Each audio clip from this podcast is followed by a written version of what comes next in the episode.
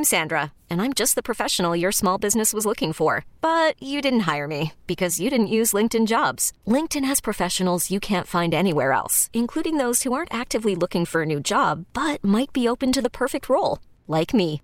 In a given month, over 70% of LinkedIn users don't visit other leading job sites. So if you're not looking on LinkedIn, you'll miss out on great candidates like Sandra. Start hiring professionals like a professional. Post your free job on LinkedIn.com slash recommend today.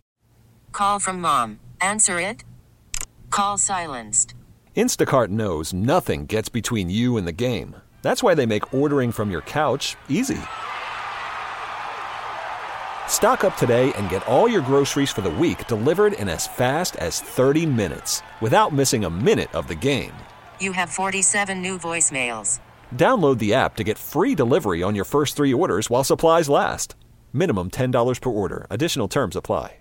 We're back here on Sports Talk on the Big 870. Mike to take you along with the Cajun Cannon, Bobby Hebert, on our Aucoin Hart Jewelers talking text line from the advocate covering LSU Fighting Tigers, Wilson Alexander. Wilson, I knew what the front story was going to be today. Bo Davis leaving Texas to come to LSU, and then bang, right at 4 o'clock, Nick Saban uh, decides to uh, retire from University of Alabama. But before we get with Nick, uh, that was a big catch to get Bo Davis.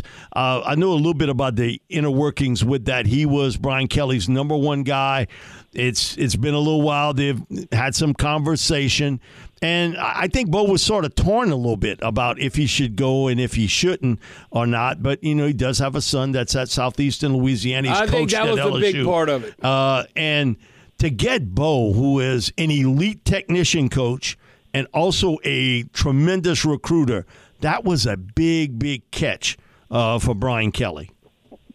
This was absolutely a critical hire, and one of the most critical hires that Kelly was going to have to make this offseason on the defensive line with what LSU is dealing with right now there in terms of who's coming back next season after Maason Smith and Mekhi Wingo declares and the lack of roster uh, numbers purely and also experience and depth. Um, LSU really needed to nail this one. And they went out and got one of the most respected defensive line coaches in the country in Bo Davis, somebody who spent a lot of time with Nick Saban's staff. Saban, of course, retiring today. And then, you know, he's also built up that Texas line over the last few years into one of the best units in the country, is what T'Vondre Sweat and Murphy were like this year over there. That was one of the reasons they made the college football playoff for the first time. And, you know, he's a guy who obviously is an LSU grad, uh, has spent time at LSU before, and now LSU is getting him back to be the defensive line coach. And uh, you know, this is something that had been they've been working on for a while, trying to get it done. It seemed like maybe this had cooled off a little bit here recently, but LSU was able to end up landing him. Um, you know, it's never over till it's over in coaching, and they end up hiring their guy uh, to really try to solidify a position that has gone through quite a bit of turnover, really over the last decade, but in particular over the last few years. LSU has not had any sort of stability at defensive line in terms of who's coaching, and now with Bo Davis, maybe it finally will have some. And uh, listen, Wilson, I'll give you. I want. I'm going to give you credit. You were the one who broke that story initially, so congratulations on that, Bob. Well, well, Wilson hustles. Uh, well, Wilson's a hustler. Wilson's a hustler, Uh, man. I, I, I like that. Now, now, now Wilson. No, no, then term that in, in good terms. Yeah, yeah, you know, yeah. we, we don't want that to come out bad, Wilson. Right, right. No, he he he he he, he works at a high level uh, uh, with his craft, uh, his ability, but. Wilson, you can be a great coach. You still got to get players. that, you know, when now it's a good time. Transfer portal. Uh, you look at who's coaching you and all that. Uh, LSU should be able to entice a couple of guys to transfer now, right? I mean- Especially defensive line. yeah, that's what I'm saying on the on the defensive line because we need that because come on, uh, we all want the defense at least to be middle of the pack, but it all starts up front. Uh, so, what's your take on that, Wilson? About uh, will we be able to convince? You know, you got JUCO guys, this and that, but you never have enough, and you, who you put in the rotation. They don't want to be in a bind like when Maason Smith got hurt against Florida State. Well, we had three guys in a rotation. No, that's not a winning formula. So, what do you think we're going to do? You think uh, that's something that uh, we're going to get it done by the time uh, when it counts? That you're going to have enough D line in the rotation and obviously have the players who can get it done. So, it seems like transfer portal. Boy, uh, uh, what better team than the LSU Fighting Tigers if you're a stud D lineman to be able to get exposure and contribute at a high level? when Brian Kelly was asked about defensive tackle on the first day of the early signing period, why LSU hadn't really gone after a transfer very heavily, he was said that it was for two reasons. One, they liked what they had in Sean Washington, the JUCO transfer, and two, they felt good about retention. The retention piece of that has not panned out at all. Um, Wingo and Maason Smith both declaring for the draft. Um, you know, LSU now only has five defensive tackles on the roster right now going into next season. Jacobian Guillory, assuming he comes back, Jalen Lee, Dominic McKinley, Sean Washington, and Demarion Johnson. That is two players who returned but did not have big roles last season. The you know Jacobian Guillory had 27 tackles. He, he was not a starter. And then, you know, Sean Washington, who's going to have to make that step up from junior college, and two freshmen who are they ready to play as freshmen. It's hard to be able to rely on that. So LSU, you know, absolutely is going to have to change its approach here and probably go into the portal, unless it was somehow able, you know, to get Maason Smith to change his mind or something like that. Um, you know, because obviously he made his decision before LSU had landed Bo Davis.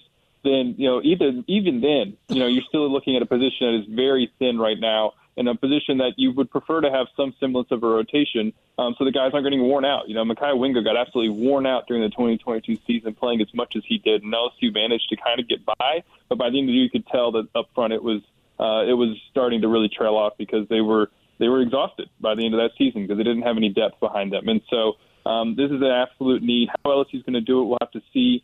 You know, the transfer portal is closed now. Nobody else can re-enter. Obviously, anybody who is currently in the portal, LSU can go after. Um, the SEC, you know, if you're going to find someone in the SEC, that has to be done by February 1st. Um, Alabama's players now have 30 days to enter the transfer portal window. I don't know if LSU would go after anybody there, but that's just something to keep in mind. And then, of course, the transfer portal will reopen again in the spring. Usually, your big crop is kind of at the beginning, you know, it's kind of this time of year, that first transfer portal window. But LSU is probably going to need to take advantage of that opening up again there after spring ball because it is going to have to get some more players there on the defensive line. Now, uh, Wilson, what is your take? Because you know it does matter how a staff uh, works together. Uh, when you look at Blake Baker and Bo now, uh, and obviously you only have one alpha dog who's a defensive coordinator, and there's a lot of experience there. But what's your take on that when you're putting your staff together, and still uh, LSU fans are concerned on the back end? Uh, who's uh, you know going to contribute in the secondary. Yeah, basically what he's asking, the cornerback safeties coach. Right, right. right yeah, it's exactly. so relevant today because yeah. the way the game is played, right. the pitch and catch part of it. Right. You know, LSU, I think Corey Raymond is still very much in the mix to come back as uh, most likely the cornerbacks coach. I think Brian Kelly would probably split that up still as cornerbacks and safeties, uh, but that has not been done yet, obviously and so we'll see kind of where that ends up. But I think he is certainly someone to be considered for that spot and who has interest in the job as well. Um, so keep an eye on maybe his name for that position. Um, but you know, we'll kind of see what the other ones end up being. You know, LSU sort of has gone about this. Um, you know, getting the defensive coordinator hire done and in place, and getting Bo Davis, who is very high on their list of priorities, done and in place, and now kind of going through the rest of the list because it's you know, cornerbacks, safeties, and then you've still got a couple things to do on the offensive side of the ball as well with your offensive coordinator. You know, LSU, I think there's a very strong likelihood still that LSU promotes internally for that position, but we'll have to see, and that has to get determined. And then, uh, you know, tight ends coach as well. And so um, they've got, you know, at least a couple of, of the most critical decisions made here already with Blake Baker and Bo Davis, and that is certainly a good starting point as they continue to go down the road. Wilson, I think that. Uh we talk about maybe with Joe Sloan being elevated. I think there was maybe some concern that the wide receivers coach, kind of pitching catch game guy, he might have went to Alabama because that was an opening there. Uh, at University of Alabama, not as real opening there, uh, so to speak. But I think Joe Sloan's the guy uh, uh to take over as the offensive coordinator at LSU. Yeah, Joe is somebody who checks quite a lot of boxes. You know, he doesn't necessarily have the experience calling plays that Mike Denbrock had when he came over as the offensive coordinator. You know, under you know Kelly's first hire that he made. But he's been an offensive coordinator a couple of years at Louisiana Tech, and then he obviously did a pretty good job there in the bowl game. You know, it's not that entire offense is going to be coming back. They're going to have to really find figure out a lot at wide receiver. Um, you're going to need Kaleb Jackson most likely to step up at running back. Um, but you know, you got your quarterback in Garrett Nussmeier, and you've got an offensive line that seems to be remaining intact uh, for the most part going into next season. And with what he did in the bowl game, uh, with what was you know available to him at the time, was a pretty strong showing. And it should pro- you would think with an off season to really work with Garrett and work with the other weapons that they have, um, some of those hiccups at the beginning of the game you think would be able to get ironed out to a degree. And so you know he's somebody who's also really proven himself already as a recruiter, getting Bryce Underwood over the weekend, and as a talent developer with what Jayden Daniels did from year one to year two at LSU. And so he's somebody who LSU absolutely wants to keep on staff. and I think is under consideration for that role. And maybe LSU ends up in a situation where it, you know, elevates Cortez in some way as well. We'll kind of have to see how it works out because they absolutely want to keep him too. You know, with, with the way that he has recruited and developed talent at the wide receiver. Assistant head coach. Got the title. I think Frank Wilson's already has that. Okay, has well he has can that- you can have two of them like that. Wilson. Well, uh, Yeah. it, it, it, it's, it's so Wilson. Uh, I don't know. Uh, to me, you never want to be the man to replace the man, whether it's a quarterback or the head coach. I just look at, you know, reflecting back on Marino with the Dolphins, and then John Elway, and then finally they had to go old school and get like Peyton Manning to come because the young guys wasn't working out. But when you look at Alabama now, whoever's replacing Nick Saban.